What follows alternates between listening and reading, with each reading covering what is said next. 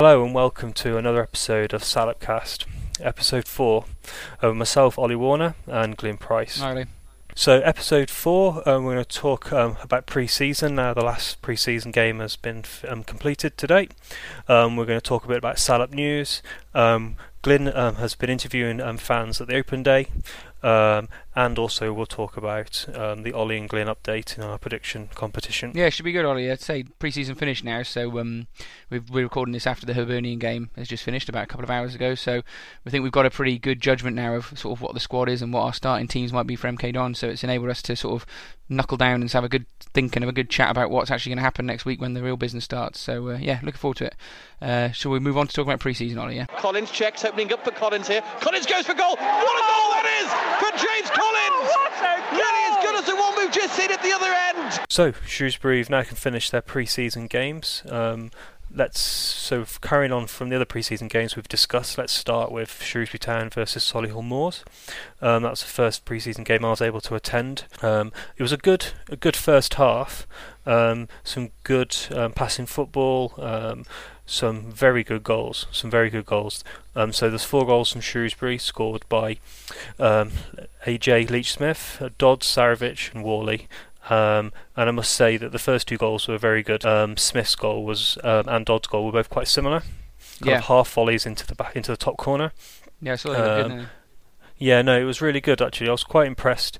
Um, you know, decent passing, a bit of organisation. Obviously, building on what you'd said before, where there seemed to be a lack of structure and lack of shape in the team. It looked like it was there was it was a good first half performance. Yeah. Um, I thought being four 0 at half time, there's no way you were going to get the correct score, but it turned out that I was wrong. Yeah. Um, and the second half was poor. Yeah. Second half was really poor. Um, the first half it was good, and I think the second half just kind of showed how poor um, Solihull um, were. Yeah. Um, we did make a lot of changes though. Yeah, I think a lot of a lot of people I spoke to who went there said that um, the thing that stood out to them the most was possibly that we we look like maybe we've got a strong, you know, from this game we looked like we had a start a strong starting team, but you know the subs and the reserves we were bringing on particularly maybe people like Barnett and Wellens, whose heart's probably still not in it at the moment. We're not really on the same level as the players who have come new to the club and are trying to stake their claims for first team places. So, did did that come across to you that there was a lot, lot less impetus in the second half than the first? Um, actually, I was I was standing. Um, I thought I'd go and stand right near the manager's area, so I just wanted to hear what was being said. And um, I was quite. And Barnett was playing kind of left left side up front, yeah. so he was playing up front, but on the left side of it, and he was desperate to score. He's always making runs, and he hit the post, and we we could have scored two goals quite easily in the okay. second half. Um, so it wasn't. It was a bit of a flatter performance, but then Mod Solihull not very good, um, and they were they kind of like tired a bit. Mm. But um, yeah, I think the first team was looking was looking good in this game, and I was yeah I, I enjoyed I enjoyed um, enjoyed the game. I enjoyed the ice cream more. It was nice to have an ice cream van in the ground. Um, but um, yeah, but no, um, it was okay. I came away feeling quite pleased. Um, not as I don't feel as as excited now, following, following no. the last two games. But no, there's a bit of water gone under the bridge since then. Yeah. I think it, you know it's as I said to you in, in last week's episode, was that I was hoping we go there and get some goals to get those forward players used to scoring, used to getting some goals in their in their boots and getting their confidence in front of goal up. And it looked like that was going to be the thing that was probably the biggest thing to take away from it, wasn't it? So, you know, it's not every day you score four goals in any game. So yeah, that was that was good to see. And I think in general we needed that confidence boosting win at that point in pre-season. We'd obviously been hammered once at home, and then we'd uh, luckily beat, well, in some respects, luckily beat Birmingham with a sort of late goal. So it was sort of a, it was sort of a bit of a roller coaster, really, wasn't it? And then leading into the Stourbridge game, which we'll talk about in a minute, it sort of definitely was a roller coaster in terms of the results we've been having. So yeah, I think it was a pretty impressive result all in all. Who you know who stood out to you as probably of the new players, because I know it was the first game you've been to, who of the new players stood out to you the most during the match? Um, Smith, Smith definitely. Um, he really um, showed his, his, good good turn of movement, good pace. Um, he's a good player. Um, I also um, who else? Dodds looked like he's a decent player, good movement, and was you know flitting between being really close to the striker to kind Yeah. of drop him back.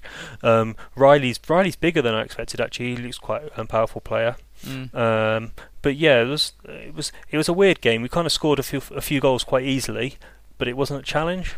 Yeah. So it was quite hard to kind of see um, too much. I guess one of the things that did impress me um, was um, the subs when we made all the changes. And the young lad, his name completely escapes me now, um, who's right. gone on loan to Jones? Warsaw. Oh, no. So who's gone, Oh, on, he's Anderson. gone on loan. Yeah, Anderson. Yeah, Anderson looked Yeah. good. Um, he um, he was he was quite um, he wasn't shy to run at the fullback. Um, and to be fair, um, the, probably their best player of um, Solly Hull was their right back, um, and he and he wasn't afraid to try running at him. So I think for me that he was probably one. Of the, so in terms of first team players, definitely Smith, and then Mm. in terms of Anderson, in terms of a youngster. Yeah, And you're good. right, you're right. Um, us signing from Brighton does look like a thug. yeah, he does. He looks scary. hard, doesn't he? I told you that Yeah. last week. The um, the, the other thing I was going to say is obviously it was a, a trip to a ground you probably never been to. What was what was the ground like in general? What was the sort of trip to Solihull Moors like? Yeah, it was nice. It was a nice drive for me, not too far. It's Hmm. about 17 miles from home on the M42.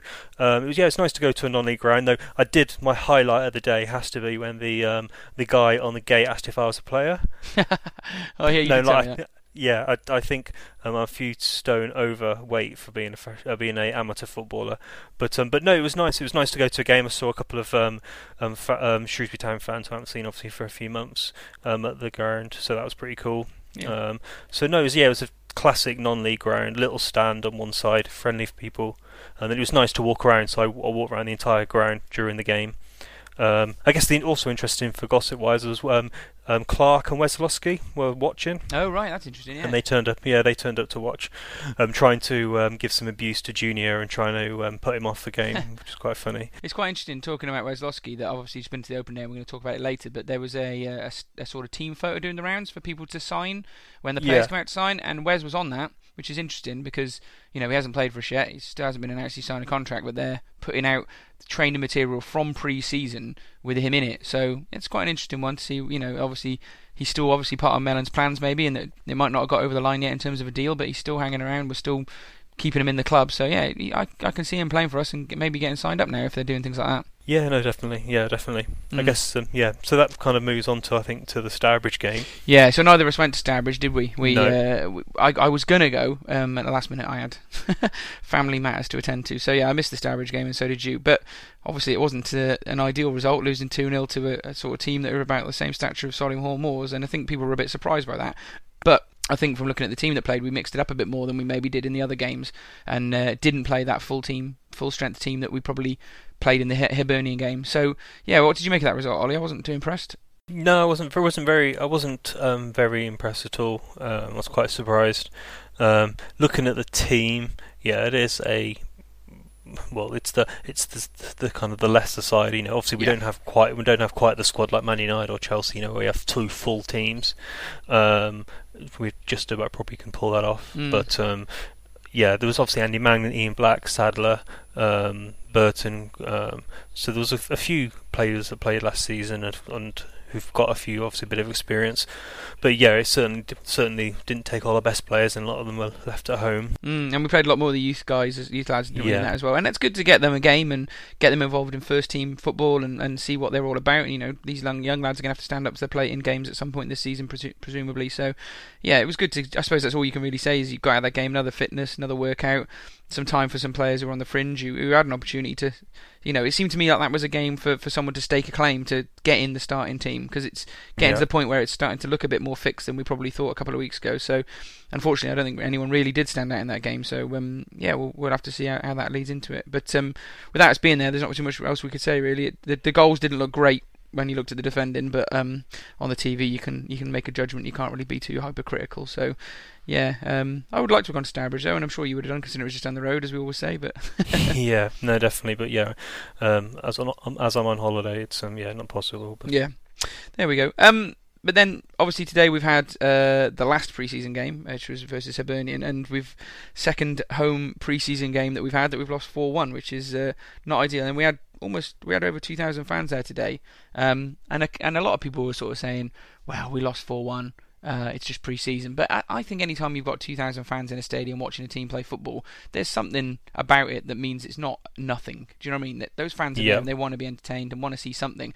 And I'll be honest with you, there was a lot of negative comments after because we obviously had the open day later, which we'll talk about. But there was a lot of people with negative comments about particular players, and it's already starting to be like you know people will pick their boo boys or their their player they're going to blame. So um, they're going to talk about that. But yeah, there we go. Yeah, I think I think it's it's always a bit too early to kind of judge a player. Mm. Um, I could again a bit of an extreme, but sometimes these extremes work well. I remember everyone was saying how um, how awful um, Cristiano Ronaldo was when he first went to Man United, and he was saying, "Oh, you know, just does step overs. You know, he doesn't he doesn't look like he's a player." and he turns out to be one of the best players um, um, Europe has ever seen. Ever, yeah. Um, so I think it needs a bit of time. Um, but then at the same time, if you're seeing, you know, like you said, at another extreme, kind of agreeing with you, yeah, you do. You kind of want to see something, don't you? You want Mm. to see a bit of commitment, Yeah. or you know, someone's got a bit of a nice touch or something.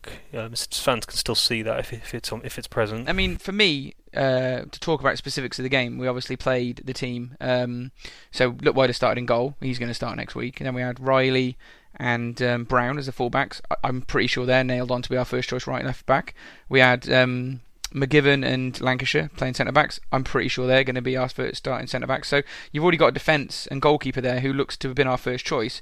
And for the second time pre-season, it's shipped four goals. So it does leave you with a lot of concerns. And then in midfield, um, yeah, it, yeah, it just, it just worries you basically, doesn't it? Yeah, it is. It's um, and um, what was the, what were the goals like? Because um, reading uh, Micky Mellon's comments after the game, um, it sounds like there were there were quite poor goals to concede.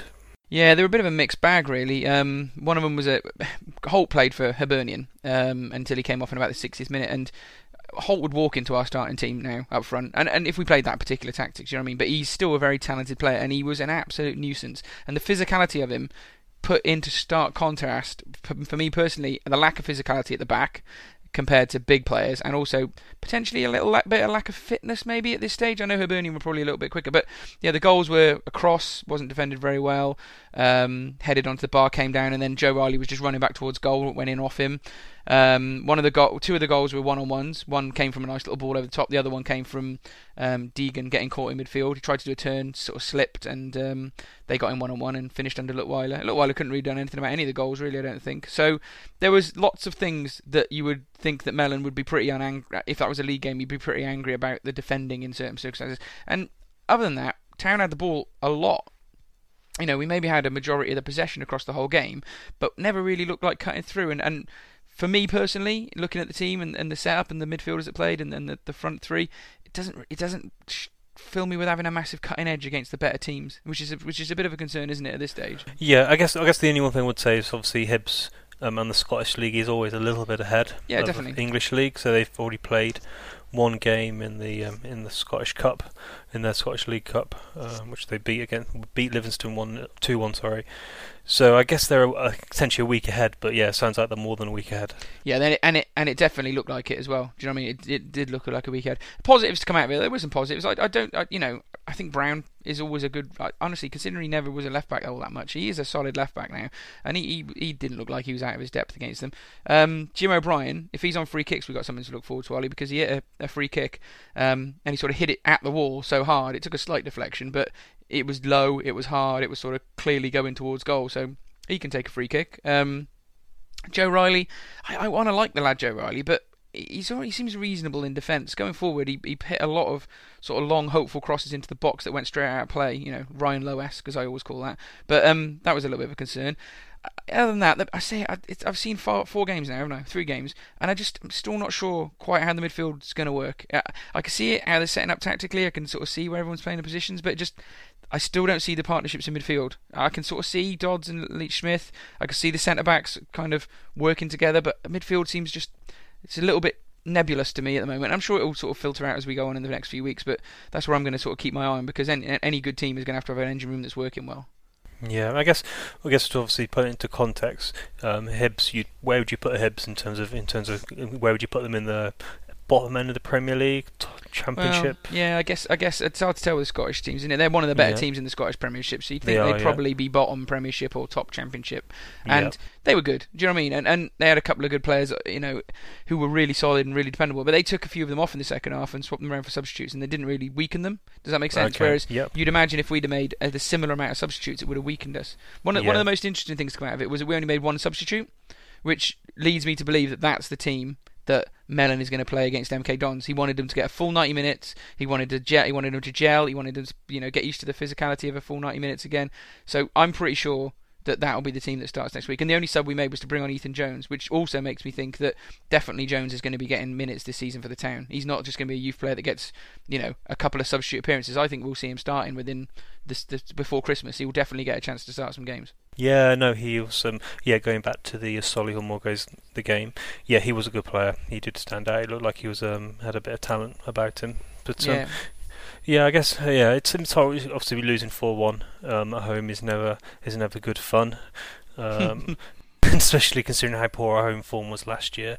Yeah. Um, but let's hope that um, it's it is just pre-season and um, yeah we can. T- but starting against MK Dons, it's not move too ahead too quickly. But obviously they're going to be a, a tough test. So let's hope that we can iron out, and work on some of the mistakes that we made this week um, in the week um, in training, and hopefully the team can be in a better place for, for Saturday. Yeah, we're going to have a lot more of the ball though. I would think than last season in the home games. Like in the home games last season, we tended, you know, the ones that we particularly lost, we, we didn't have the op- the opportunity to have the ball and play the ball and, and be the passing team.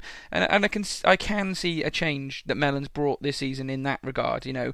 But then on the flip side, it also makes me worry that when we're behind or when we're struggling and we're trying to go a little bit more direct, that I'm not sure what plan B is other than Tyrone Barnett. And we tried to play at one point when we went 2 0 down, we had a little bit of a panic and we were playing long balls forward to Smith, and that's not his game. You, They weren't playing him over the back line for him to chase, they were playing him to him as like a target man sort of thing. And, and we've Town have got to realise this season if they get into trouble, they can't revert back to a sort of standard lower league team approach of going direct. They have still got to play because that's how they're set up to play. If they're not passing it around and trying to get in on the angles and the overlaps and things that they're trying to work, it's not going to work trying to play long balls to Smith. And, and Dodds is not really going to be much of a backup in that respect either. So, yeah, it was that was an interesting thing I picked up on as well. Yeah, I guess uh, I'm having a team that is going to play passing football. It is going to take a bit longer for us to um, to gel. And if you th- look at the starting lineup, there is a lot of um, new faces in there. Mm. So yeah, I guess it will take a bit of time. So they've only really got look, got Leutwiler and Brown and Yeah. Whalley, but obviously um, he wasn't a starter and a go-go, so it's pretty much a new team, isn't it? So Yeah. it's going to take a bit of time. Wa- Whalley's the one I think probably is, would be in danger of being the one that does drop out of a starting team. I'd say if that was the team that we're going to start against MK Dons, he's probably the one that I think potentially could lose his place because I, I don't know he hasn't impressed, he hasn't really impressed me in pre-season. I, do, I know I missed the game where he scored, but um, he, he, I- he strikes me more as an impact player off the bench, a bit more like a Yeah. Mangan sort of thing. So Well, yeah, he messed his penalty up, but um, yeah, Yeah, scored that. rebound. So, but it's done, Ollie. So in general, pre-season, you know, we're all done. It is what it is, I guess. We we probably could have been more entertained. Um, but you know, hopefully Mellon's got the fitness part of it out of it, and he's maybe got them to gel a little bit more. So I suppose we're heading into the first game, and we can't. We're not in terrible shape, are we? I'm sure there are teams who've had worse pre-seasons. Yeah, exactly. I'm sure there's um, talking to a couple of fans and just seen it on Twitter since uh, a couple Oldham and a couple of other like that haven't got you know got all their players yet and they're still a bit short. So yeah, while it's not um, been the perfect pre-season. Um, I, I don't. I think. I think we're in a better shape than we were last summer. I think Mm. for this time last summer, we really didn't know what the team was.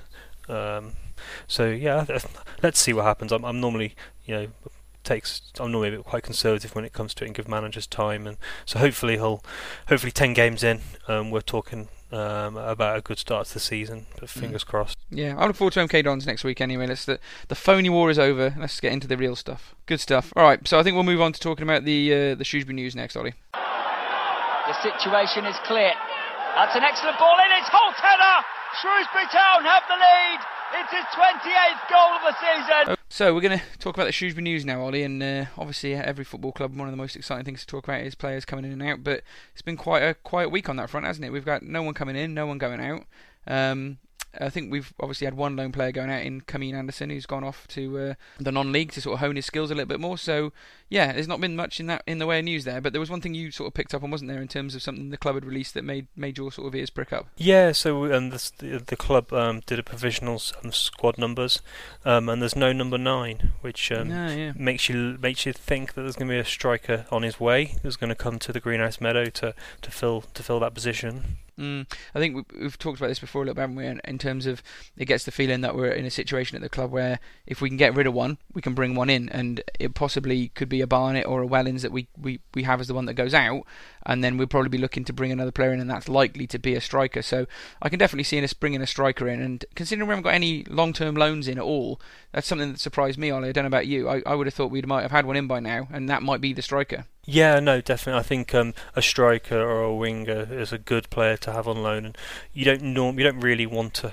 a, a central midfielder or a central defender, someone who you need a bit of experience.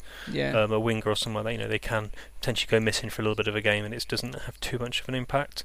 No. If we could get if we could get a, a Kaikai or a Kaikai on loan, that'd be fantastic. Yeah, Kaikai's the example, isn't he? It Yeah. worked so well last season that, especially for strikers, you know, you can come and score goals at a lower level and just really stand out straight away, can't you? For your parent club, for other clubs, and for the club you're playing for. So, I would not be surprised to see us bringing in a um, uh, bringing in a lone player from one of the sort of bigger clubs, potentially one of the local clubs. You never know. So, yeah, we'll have to see how that goes. But you know, other than that, Ollie, I mean, we've had a bit more of another week to think about these things. You've seen a few games now. I've seen three games. Is there a position where you think? we're still a bit weak, that we, we still need some backup. We talked about right back last time, so we won't go over that because we still haven't got a reserve right back essentially. But um, is there anywhere else you've, you've seen at the sort of game you went to that you think we might need to add to the squad? Yeah, I think striker. I think Mangan Mangan's a good a good backup. Um, Barnett hasn't really impressed with Shrewsbury. Obviously, we've got Smith, but um, yeah, definitely a striker. Um, like you said, um, we I get the impression with the the budget is um, not as big. I'm just guessing um, Mm. as last year because we keep losing money. We can't keep on doing that, and I don't blame the club for that. Um, yeah, so I think it's where we get rid of Wellens, get rid of Barnett, then bring in one or two players, and, and like you said, maybe a lone player, um, someone what like a Josh Ginley. mm, yeah, he went to Walsall, didn't he? He I did, yeah. that. He did, and he signed for Warsaw. So yeah, Uh, well, no, he didn't sign for Walsall. He signed for a big club now. yeah. I was gonna, I was, I was gonna say big club Warsaw. Yeah, I was gonna be a bit mean then about his spelling, but I won't say. But um, but yeah, um, we could do with a winger um, and a striker and someone. I, d- I was always, you know, in the first pod, I uh, made it clear I do like pace. I think we do have pace in the team, but um, yeah, I think just uh, someone who, someone's gonna um, get you off your seat Mm. a winger or a striker. I think that would be good just to put a bit of competition in the team um, and put some pressure on the on, on the squad. Yeah, it's funny. The only thing I heard, because I've been at the open day today, was someone told me that they they thought Grandison had retired. Grandison had retired. I didn't hear about that. Did you, have you heard that? No, I haven't heard that. No, um, Yeah. obviously he, he did have his, his issue with injuries, but um, yeah, I wouldn't have thought um, I wouldn't have thought he'd retired from football. I think you would have heard about that, wouldn't we, if that was the case? Yeah, it could be one of those things where someone at the club's found something. It's one of those things that's leaked out. So I'm, I'm not going to say that's definitely happening. We'll we'll capture that as a rumor, Ollie. But that was the only thing I did today that was sort of interesting in sort of ex-player and new player news. So there we go. Um, gone. Yeah, no, I was going to say, I think, I think actually Grandison made me think of something that you know, there's players like Grandison who've played in League One who haven't got a club yet. Mm. So I think there's still, you know, the transfer window still isn't closed. There's still quite a way to go. Um, sometimes the lower, higher leagues kick off transfers, then it all feeds down, and then like a big, like a domino effect. yeah. And the, a lot of Premier League teams haven't signed all their players yet, so it might be that. Also, it might be a few players where we're playing a bit of po- bit of game of poker, and they're waiting for offers. Um, so yeah, I wouldn't be surprised if there's a few more signings as we get to the the January end of the January end of the summer Mm. transfer window. Before we move off transfers, it's quite interesting. We, we were talking to a few people today at the game saying how we feel like it might be a little bit different to, to seasons gone by, where you could expect us to maybe have over the course of a season 10 to 12 loan players. It's more likely to be now that you, you have a very low amount of loan players and they're long term loan players. And the recruitments you bring in are bringing in, like we did last season, the likes of Gerrard and Whitbread, players who have been out with, without a club and have been, you know, without a club for a significant period of time, but are professional players who were waiting for a contract that never materialised. And uh, again, this summer there are going to be loads of players. You know, you can name them from the ones from our club that have not gone on to got deals, and they'll be the same throughout the divisions. So it feels to me like free transfers and players that have sort of been out the game a little while are going to be more the way forward for clubs like Shrewsbury in the future, maybe. Yeah, no, definitely. Yeah, I think that's going to be the case. A lot of clubs um, are going to be making sure that they they use their money wisely, and yeah, there's, there's plenty of time to go yet. And I think it's good that we've obviously signed uh, the majority of our players, so we have been able to build a team and start. Um, getting their understanding in the team, but um, yeah, I think there's definitely a few more signings going to come, and yeah, um, the, the change in the loan system means you you're probably going to you're not just going to pick up a loan player for a month, and it's a bit more. You have to have a bit more of a calculated decision to take him on loan, especially as it Yeah. normally does cost money.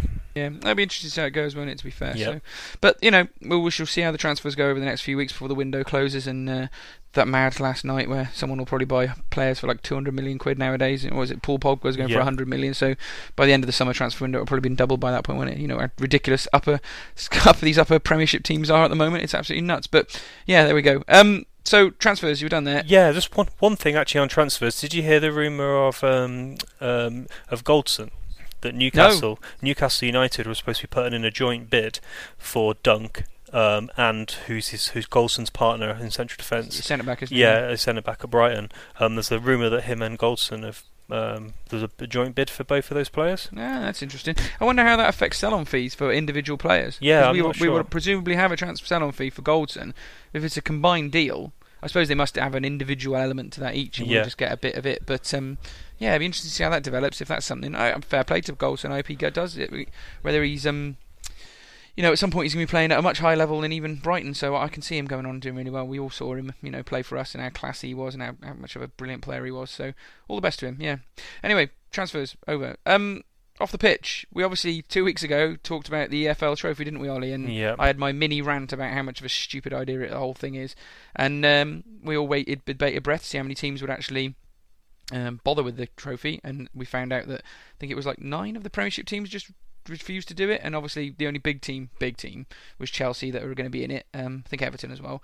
So there's a load of pullouts, and then we got the draw. What did you make of the draw, Ollie?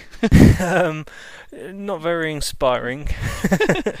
not very inspiring at all. Um, from in terms of the teams. So yeah, Middlesbrough's reserves or youth team, um, and then you add the, the teams are not very inspiring, and then No. also the distances.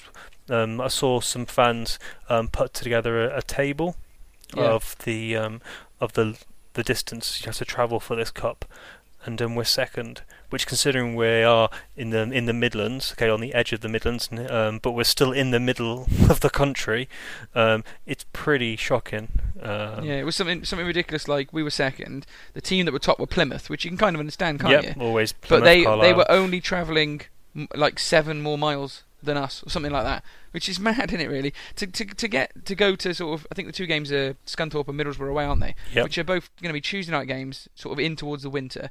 What an absolute uh, joke that is. I mean, you know, we can get a bad draw in any cup, I suppose, but that, but with it being in the tournament that we talked about and all the problems with it and you know, as you've seen, there's a there's a boycott has been started now by sort of on Facebook, and it's starting to gain traction to boycott the Cambridge game. Whether whether whether fans want to do it or not, I you know, for me personally, each to their own. It's their own choice. But if fans do feel passionately about the changes the FL are making and maybe the backdoor way of getting B teams into the football league, I think people should stand up for it and, and should should boycott it and make the football club known. It's it's difficult for us as a as a set of fans though because we know from what the football club have told us that they voted against these changes. You know, Brian Caldwell came out and said in an interview that they didn't want this to change and they didn't want this to happen. So fair play to Shrewsbury for actually having the back of the fans on that one. They you know they might have their own reasons for it, but at least we're all on the same page in terms of that.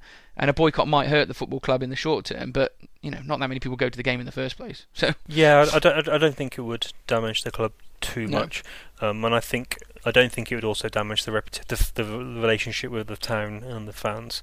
Um, but I think I, th- I, I feel quite strongly about boycotts. Actually, I think if fans are really want to have a ch- see a change, then you have to you go as far as a boycott. You look at yeah, I do. you look at Br- Blackpool. What would have happened if Blackpool, when they're in the Championship, the fans just literally stopped going? Um, Mm. I've got a good friend of mine as a child fan, um, and he hasn't renewed his season ticket for the first time since he basically Wow. finished school, and he's in his forties. Um, every no one brought any food at the ground. That stopped quite early on, and now they're boycotting. But I don't think they've gone almost.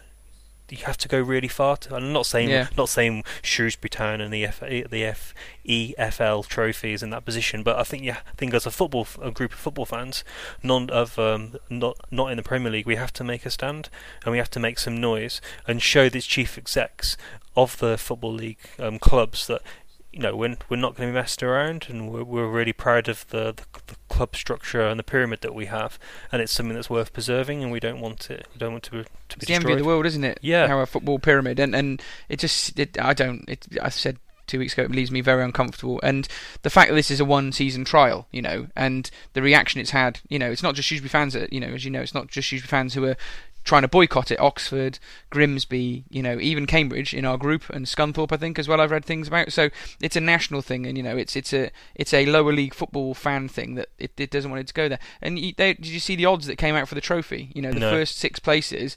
You know, I think it was like twelve to one for any winner, and the first six 12 to ones were like West Bromwich Academy, Chelsea Academy, and it's just like, you know, is that really what the FA? Is that really what the football league wanted to get out of this? You know, Yeah. all their favourites to win the tournament are not le- football league teams potentially you know the whole thing is just incredibly daft and you're right if fans don't stand up for it i think the tricky thing is it's it's you do get a football club caught in the middle of it in this respect um because I think that I think potentially like Oxford fans were getting a boycott on the Oxford board had voted for it, so that's a slightly different thing to Yep. Shrewsbury, isn't it? That they can be quite angry with the with the football club for not really having the fans' view on that. So we're in a slightly different situation. But I, I can see, you know, I can see there being a fairly, uh, you know, I think the boycott is aimed at having the lowest low, lowest attendance in for any game, Yeah. any sort of competitive game, and I can see that easily being done. You know, that I can't even see there being a thousand people there. You know, uh, it's just the way it goes, isn't it? Yeah, I think it's also um, highlights a lot of naivety from the fo- the chairman of the football leagues who did vote for this, because Mm. you look at the list, um, and there's no Man United, there's no Man City, there's no Liverpool. So you know, three of the biggest, um, let's call them brands in English football, are not there, and you've got Brighton and Hove, Derby, Wolves, Blackpool, Blackpool, uh, Blackburn, and Reading. It's Good old Reading. it's not inspiring, is it? Uh, and we know No. what's not going to happen, isn't it? Also, it's in the is not the game's in the middle of the international break as well. Yeah, So anyone, so you know, look at Chelsea, look at Everton. You know, all these teams have got England under 19s, under 20s, under 21s. They're not going to play in these games because they're going to be international duty. Mm. So it's just a Yeah. complete and utter farce. It's not just that even the rules don't make any sense. That If you were driving this to encourage English football, then the rule about how many youth players you should play should be English specific. Does that make sense? Yeah. But there's no rule about how many England youth lads you can play in these games. You have, I think they have to play like six under 21s or seven under 21s. I can't remember what it is. I think it's six. But they can be any nationality. So if if like Chelsea's youth team and, and we said this a few weeks ago, are all packed with foreign players, they could, they can just play their young foreign players, and then that's not really, in my view, helping British football at all. And, and I can see that happening. And it's funny that you said about naivety. I think I was reading something from um, the Peterborough chairman. He's quite an outspoken yeah, bloke, saw isn't he? that statement. And he was saying that he felt he'd had the wool pull over his eyes, in that, that what they voted for, this tournament does not represent what even the Football League chairman voted for at the time, which is, you're right, those big brands that can bring a little bit of prestige to their clubs. Um, so you've even got chairman against it. So personally, I think it'll die. It will be one season, and it will be one of those sort of stupid football th- history questions of what was the FL trophy in one season and, and the joke of it. So hopefully the clubs fans will all band together from different clubs and and and the boycott happen and, and it'll just die this season. And I, I, but one thing I would say is that if people do want to go to the games, you know, no Shrewsbury fans should be making other fans feel bad because they want to go because you know we're all we're all fans at the end of the day and we all want the best thing for the club. So I think we should just do as we all want to choose when it comes to it and, and see and see what happens with the FA and uh, the EFL down the line. Yeah, yeah, no, I definitely agree with Yeah. that. Yeah, I think that was the biggest off the pitch thing this week. There wasn't there. There wasn't too much else going on either. So um, we were just going to have a quick chat about MK Dons in a sort of um, up the next sort of section, weren't we? Because you've been having a look at MK Dons, our first league game next week. Um, and what have you sort of found out about MK Dons, Ollie, that you think might be important for, for us to sort of know? Yeah, I thought it'd be interesting just to. Um, one of the things that we want to try and do on this pod is obviously we are shoe centric. We want to talk about Shrewsbury Town, but also want to um, have a look at the teams that we're playing um, next and how they're getting on. Um, I did a bit of just a bit of digging, um, just by the poolside, having a read about MK Dons, um, and they've. In terms of signings, they haven't really signed anyone. Um, Mm. They've lost a few fringe players. Um, they've still got their main strikers. Uh, so their main striker Maynard, um, and a few other players. They've got um, Lewington, the ginger haired guy, and the manager's the same. The team's pretty much the same. Um, so most of their fans are fairly confident they're going to do minimum playoffs, um, and they don't expect to try and get in the top three the only players that have really left were um, players um, on the fringe. Yeah, they sound strong then, don't they? You know, it always it always strikes you know, despite all the shenanigans with MK Dons and what happened Wimbledon, you know, and we all hate them, and obviously everything that happened in the playoffs when we played them. Or again, I, I consider MK Dons to be one of sort of the, you know, if we're looking at it, one of the bad teams. I don't really like MK Dons, so I'd love us to smash them. But to be fair to MK Dons and the the setup they've got there, the chairman, the way he's actually done everything that he's done it, and they've got finance now, they've got backing, they've got the stadium. They are an established upper cha- um, upper League One team, aren't they? Yeah, you know, they they, they should really be in the championship in the next few years and, and establish themselves there. So they're going to be, for me, going to be one of the teams in the top top team. I think they're going to be one of the ones going for promotion definitely this season. So it's not going to be an easy start. No, it's not, and you and yeah, being the first game of the season, normally you think, oh, they could be a bit rusty, but the fact they haven't really signed anyone, and they've got Mm. pretty much a squad that came down from the championship. Okay, they might be um, a little bit um, down still, or need to maybe have a bit of a, a bit of a relegation hangover. Um, but I think it's going to be a very big test um, for Shrewsbury. Um, a big test. Um, I know, yeah.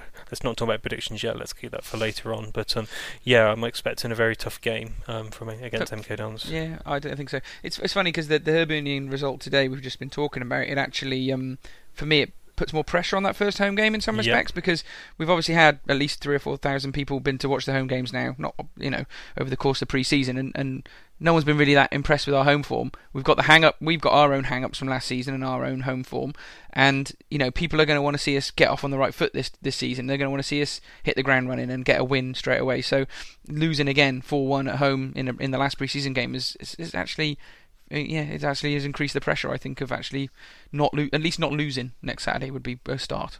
Yeah, no, I, I think MK Dons definitely their season, and you know if you were to put a bet on, I think M- MK Dons would be a good one to um to get promoted.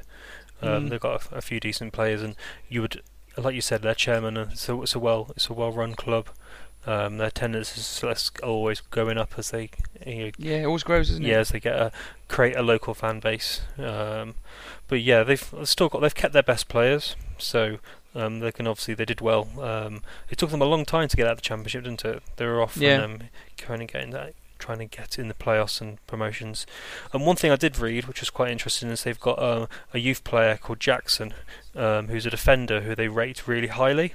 No And right. think it could, and they say it could be as good as Dele Alli. So, No wow. so if he plays, we'll see. But um, um, I mean, we'll have to keep an eye on him. yeah, exactly. But yeah, I think it's going to be a, a tough game.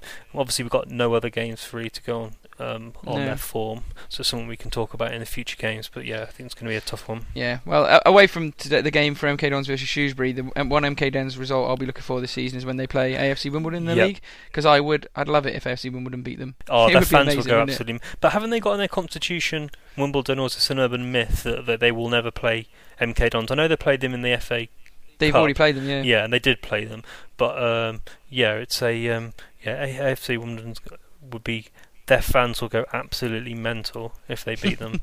uh, well deserved as well. yeah, exactly. Yeah, and and talking about um, um, AFC Wimbledon, they're still trying to get a new ground, aren't they? They're trying to move actually to Wimbledon, but um, Yeah. Back into the borough, on. isn't it? Yeah. Yeah. It's not. It's London's hard doing it. I bet there's not many spare pieces of uh, land for them to be able to do stuff like that. No. So, yeah, I, I hope they get back to it. To be honest with Yeah. you, and it'll be. I, I, I, you know, I think I don't know if I told you this story before, but I went to the very first AF, ever AFC Wimbledon game. Oh, okay. So I was li- I was living in London at the time, um, doing a work placement while I was at university, and I used to live in a place called Epsom, and um, I was staying there with another friend from university who was a Cheltenham fan, so we were both lower league fans. And uh, when they established AFC Wimbledon, the first game in a summer, I think it was like you know early early sort of in summertime, and they Yeah. played at the stadium they eventually ended up playing at, which is Kingstonian's old stadium. And there was they, they announced it as a fan day, and we went there, and there was fans from clubs all around the country with their shirts on. It was amazing. Like there was hardly any AFC Wimbledon fans. Yeah. or Wimbledon fans there, but it was like, and it was really good. And so I like to think like that. I went to that, and I sort of always had a sort of soft spot for FC Wimbledon. And on the way home, I phoned up Five Live. Only time I've ever been on Five Live to talk about the experience of going there and what the sort of rebirth of FC Wimbledon was like. And I spoke to um, Five Live and had a ramble on there. And now obviously I'm rambling on podcasts, so nothing's really changed, has it? So No. there we go. Um, On their stadium, actually, one thing, yeah, they. Um, I was I was reading an article. The reason why, yeah, kind of carried on talking about FC Wimbledon is they were they're trying um, to build a stadium on their the Dogs track. Ah, so right, it's okay. the last Dogs track um, in um, London in terms of has a London postcode, and they're trying to build a, a stadium there. They did have planning permission, um, but then it's um, it's been um, the planning permission has been I don't know on hold, um, and they need to need to try and get that again. So it'd be interesting if they get a stadium. But, but yeah, I think we'll definitely keep an eye out for the AFC Wimbledon versus MK Dons because yeah, that, I'm sure the AFC Wimbledon fans will enjoy that game unless they get spanked. Yeah. Have you, have you ever been to the Wimbledon dog track, Ollie? No, I haven't. No. if they build a stadium in that area, it is grim. it's in it's in a horrible, horrible industrial estate. I once went once went on a stag party and we got off the nearest tube station. They were like, "Oh yeah, it's like a ten minute walk to the dogs." Oh god, it was horrible. It was one of the most horrible walks you could ever have. So that's hopefully it's smartened up in the last sort of five or six yeah. years since I've been there. But we shall see. I shall be going to MK Don uh, uh, both those games probably away this season because um, I enjoy those trips. So there we go. So we're going to move on to just having a quick, well, me having a quick chat about the sort of open day and what's been going on today, Ollie, and sort of you can uh, you can ask me any questions about it. Two minutes of the 90 remaining. Ian Woan across to take. Atkins joining the ranks forward. Wilding is there as well. And it's got in! And it's Jemson again!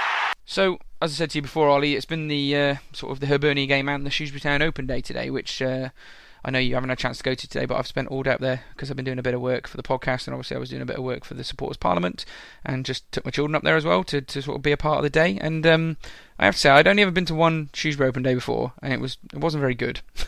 but today, I have to say, with this Community Sports Trust running it, it was absolutely fantastic. And I spoke to two people who worked at the club for over 12 years, and they also said the same thing that it was actually one of the best events that they've ever had there. They did it so I don't know if you know about it, Ollie, but they did a sort of pre open day before the game, had the game, and then they also had everything going on afterwards, which included the main bit, was sort of players signing autographs and some stuff going on on the training pitches. But it was fantastic. It was um, there was sort of bounce castle and stuff there for all the. Kids. There was loads of stuff for kids like face painting, usual sorts of things. But um, there was also an opportunity for people to meet the sort of supporters groups, and also for me, I was sitting on the supporters parliament um, table today, get fans' views about what we can do in terms of the ongoing t- stadium decoration. And the Supporters Parliament were doing a prediction league, uh, was sort of a prediction competition, which we're going to have a quick go at later on, Ollie. Uh, I think we're going to sort of see who gets it all right at the end of the season. But no, it was absolutely fantastic. Weather weather stayed dry, um, and the whole thing was really good. I, I got a chance during it to. Um, have a chat to uh, Mike Davis, who's one of the chairmen of the Supporters Parliament, and I just thought it would be a good opportunity to get another voice on the podcast. So I asked him what he thought about you know the season and where we were headed. So I'll play that in now. Right, so here we're at the open day. Um, music's pumping outside. It's quite a nice afternoon now, and I've uh, bumped into Mike Davis, one of the chairmen of the Supporters Parliament. So we're just going to have a quick chat about what you think about the season coming up. Obviously, we've just lost 4-1 today, Mike, so that might make you a little bit more negative than you might have been before. But in general, what are you sort of expecting about this season?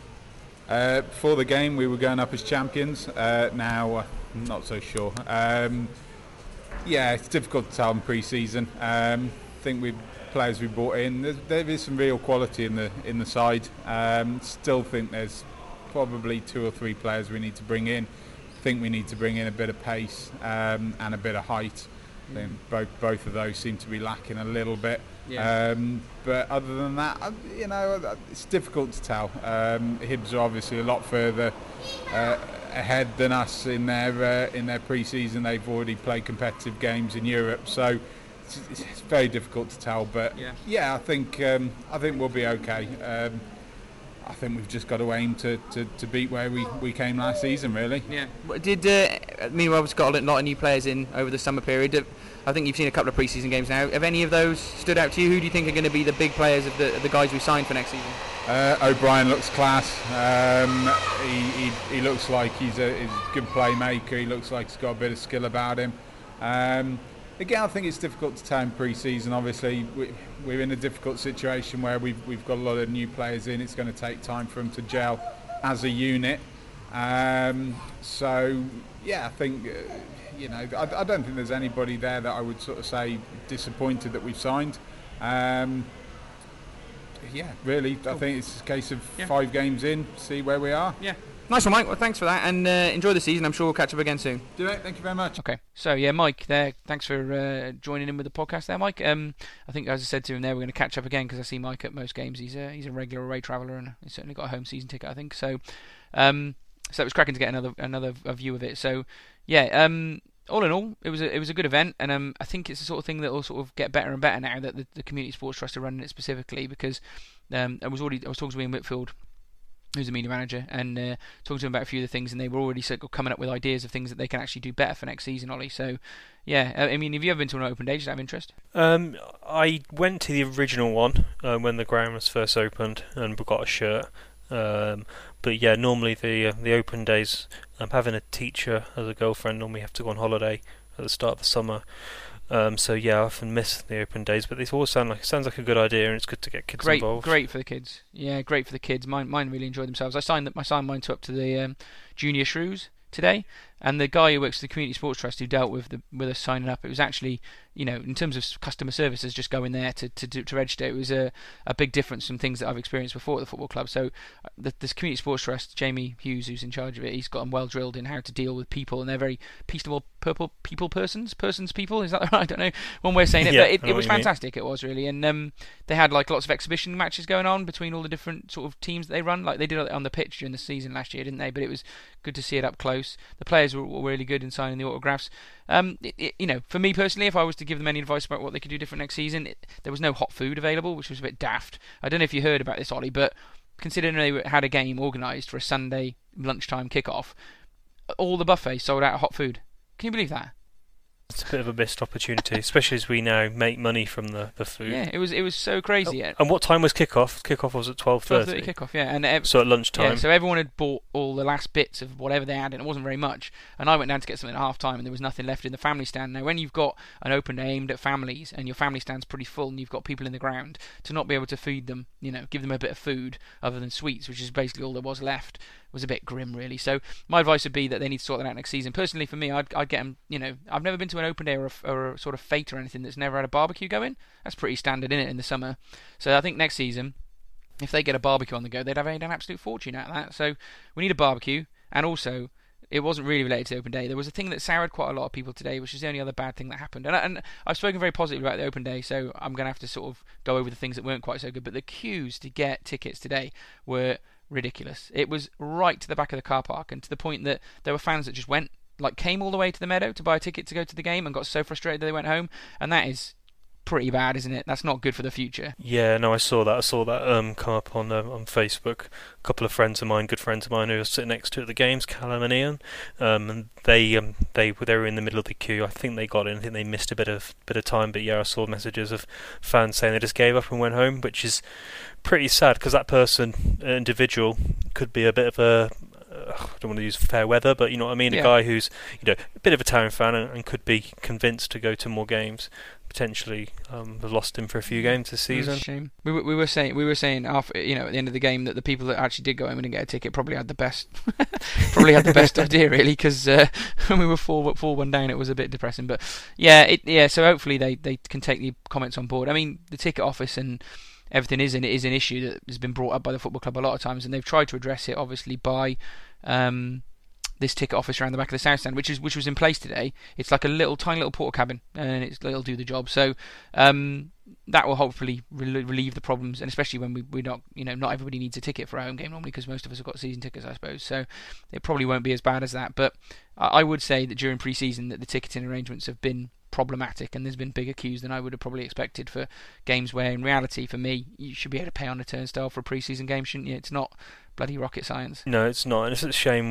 um, It is. We're talking about have these kind of Yeah, things to we've talk got to, about. We've got to take the rough with the um, smooth, Ollie, though. To be fair, but back to the back to the open day. No, I think a lot of credit to the whole club. I mean, Brian, um, the CEO, was down and he, he actually mingled with all the fans. He, he came and spoke to as many people. I thought it was brilliant. Actually, he was there pretty much the whole day. You know, other than when they were sort of doing the, the specific football things that he'd have to be involved in, and he was meeting people.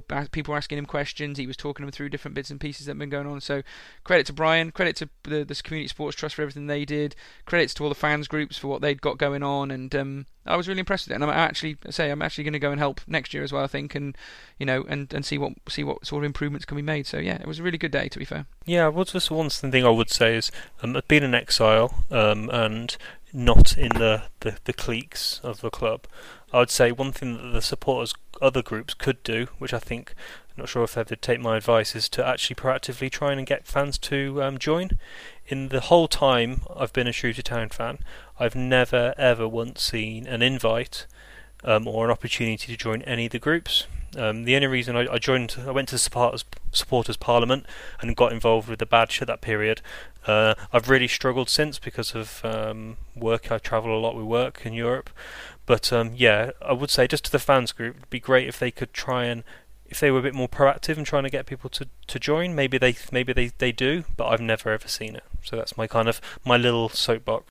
I'm not. I'm not. I say I'm an independent fan as far as I'm concerned. The Supporters Parliament is the brand, is the umbrella for the fans groups and also independence fans to all work together for the benefit of us as the fans. Essentially, that's what it should be. But yeah, I, am not a part of any of those groups. I mean, to be fair to them, they were there, really personable people. The Super Blues and the OSC today, and I got a free cake off the OSC, which was quite nice. So that's that's a bonus. So yeah, well, there you go. Maybe they'll take your advice on board, Ollie. That's the you to, to say. But yeah, all in all, yeah, as I said before, cracking day, and um, we're going to talk about some predictions now, aren't we? because as I said, we did a prediction competition which we had a lot of people entering, and I would just say this on behalf of Supporters Parliament that if you go to our um, Facebook page, uh, we've got a link there to a prediction competition which you can fill in before the start of the season. It's five pound entry, and the split is going to be 50% to the winner, 50% to the Supporters Parliament to continue our projects of sort of decorating the stadium and all sorts of things like that. So if anyone else wants to enter they can do. But me and Ollie are just going to run through the questions now, and uh, if you think it's interesting, then yeah, please do join. The usual suspects wait.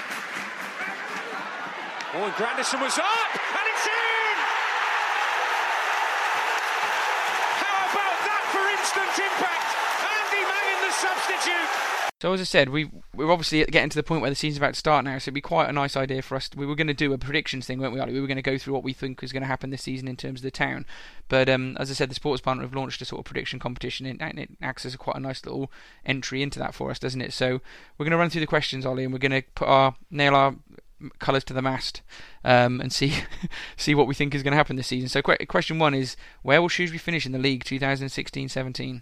Uh, um, I'm going to go for this is the number that came up in my head. I think we're going to finish 16th. Oof, okay, I was more I was more confident. I said 14th, so okay. I went 14th. Um, who will be the top goal scorer this season for Shrewsbury? You can say someone we haven't signed yet. That's a that's an okay answer, I reckon. I'm going to go for Smith. Smith, yeah. I think I went for Dodds. I was I was pretty sure that Dodds is going to be top goal scorer this season because I just think he's going to weigh in with quite a few, and we never normally get someone scoring more than 15 anyway, do we? So he's got a good shout. So I went Dodds. Um, Will STFC get to the third round of the FA Cup? No. You don't think we will? Oh dear, I said yes. Uh, I think we will. Um, how many loan players will Shrewsbury use in 2016-17? I'm gonna go for three. I'll go. I went for five. I think when I wrote it down, so I'll say five again. Um, one team that we relegated from League One. One team that we relegated. Um, oh, um, I think um, I think Wimbledon. Oh, we've had, we've been so nice about Wimbledon. I know. We just relegated them. yeah. Uh, I said I think I, I said Fleetwood. I think they're, they're in a bit of trouble at the moment, Fleetwood. So I don't. Maybe they won't recover from it. Um, how many red cards will Ian Black pick up this season? no, no, no, no, this is uh, you. You do like Ian Black. Um, will he even play? So well, that's the, the thing. That's what people were saying today. It's either naught or like ten. yeah, I'm just gonna go for one. I, I, okay, I'll go for two. Yeah. Um, will Andy Mangan score more than five league goals? No. Ooh, I went for yes. I think he just he gets five off the bench, doesn't yeah. he? Uh, what will STFC's biggest league win of the season be? By how many goals will we beat? Yeah. Someone? Like the goal, the difference. So you know, if we yeah. were four one, I, we I, three. Yeah, I get it. I'll go for okay. um, plus three. I'd like to say three, okay. so I'll have a three goal advantage. I'm about okay. best. I think I wrote I wrote four down for that. Um, who will win the league? Who will win League One? Um, I'd like to say Charlton because I got a spot spot for Charlton, um, and I think Bolton could be over there. But I'm, you know what? I'm, I'm going to go for um, MK Dons. Oh, okay. I said Charlton. I, I think they just should have the money and the resources to get straight back out, shouldn't they? Really? They're a real mess, but yeah, let's not talk about yeah, that. But, yeah, but yeah, they're a big club though. Um, where will Shrewsbury finish in their EFL trophy group? Third. Yeah, I put third as well. I think, in fact, I would say because I've seen a lot of people answer this today. Lots of people said third. No one's that bothered about it. Yeah. Um, will Callum Burton start any league games this season? Yeah, he will. Okay, I said yes as well. Will Louis Dodds get more than 10 goals this season? Oh, if I, if I, Le- league goals. League yeah, goals. league goals. No, he won't. I think he'll get oh. nine. Oh. Okay. Um, and I think, but if he, and, but then the funny thing is almost links. If he gets more than ten goals, then I, then we'll definitely finish higher than 16th. So I don't think he will because I don't think. Yeah, you're being consistent. Yeah, exactly. So I, because I, I, said he'd be top goal scorer, so I said yes to this. so I think he will. Yeah. Um, will any Shrewsbury player get a full international cap this season? No. No, I said no as well. There's a couple who've got an outside shout, to be honest with you, but I said no. Um, how many times will Shrewsbury score? Shrewsbury score more than three goals in a league game? Once. and how many times will shoot? I, I, think I Just, said just three. three or more, or more than three. so score Four. three or more, So more than th- three or more goals in a league game. Oh, three or and three and more. So I think maybe twice. Then we might score three Okay, goals. cool. No, no, And three many times. I'll go for three times. We'll score more than three. Yeah, I said that as well. How many times will Shrewsbury concede more than three goals in a league game? Um, maybe five. Most people put really low for the first one and really high for the second one. Uh, I'll put six. I think Oh, I'll probably get five. gubbed a few times. Okay, who will play more games, McGivern or Lancashire? That's a tough one. Um, I'm going to go for Lancashire. Ooh, I, I put Lancashire as well. I think McGivern's probably a little bit worse than Yep. Lancashire, and if we're going to switch the centre backs around, he'll probably be first out of the out of the team. Will Ethan Jones score a league goal in 2016-17? Uh, yeah, he will. Yeah, I, d- I think he definitely will. Yeah. Uh, will Micky Mellon still be Shrewsbury Town manager for the last league game of the season? Yep, I think so. Yeah, I think he probably will. If we're going to come 14th, they've got to be consistent. Um, will Shrewsbury beat any of the teams relegated from the Championship? So let's just for the fans, I just remember. So you got Bolton, MK Dons, Yep. Charlton, and Um, I can't remember who came down. she. Um, who else was it? I can't think off the top of my head. That's terrible. We should know that.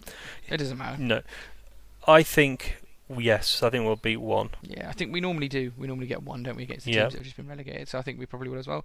Who will score Shrewsbury's first league goal? Um, as I went for Smith, most goals I'll go for Smith. okay, I went for Smith as well. I think he probably will not. Yeah, Uh, last two questions then. Will Shrewsbury finish above Port Vale in the league? yeah. I think. I think we will. Yeah. And who will win the Premiership? I know that's a bit off one. That was just last. Um, it's gonna Premier League's gonna be so difficult this year. Mm. I I'm gonna go. I've, I'm gonna go for United.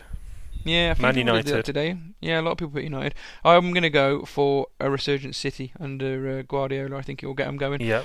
Um, I think he'll turn them round. And the tiebreaker, we won't answer that, but it was just what is this average attendance going to be this season as a tiebreaker. So I, I think most people roughly went right to 5,003 or 5,400, something like that. So yeah, there we go. We'll, we'll come back to that at the end of next season, or at the end of the season, on, and we'll see where see See how badly how badly we got it. But as I say, it's, it's going to be interesting. And one of the things I might report back on is when I get all of the ans- um, everyone's questions in, I might might we use it in one of the podcasts a bit down the line to say this is sort of the general answers where you know oh, we're going to come here, we're going to come there, because it'll be a nice little sort of database of people's thoughts of where the season's going to go. So there we go. We might use that down the line. So that's our predictions for that. And just to quickly cover our Glyn versus Ollie battle, um, obviously I went for Shrewsbury to win 4-1 against Solihull Moors last week, didn't I? But they didn't quite didn't quite do it for me. It was 4-0, wasn't it? Yeah, So- it was. So yeah, yeah, damn- damn I couldn't Solihull. believe it. I thought at half time, four 0 when we were going to um, we were going to get that. You weren't going to win that Yeah. one.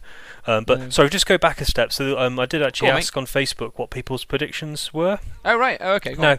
before the game kicked off, people were thinking we might finish 12th. So we've got um, Daniel Bishton saying 12th. Um, we had Carl saying um, 15th. Um, what else we got?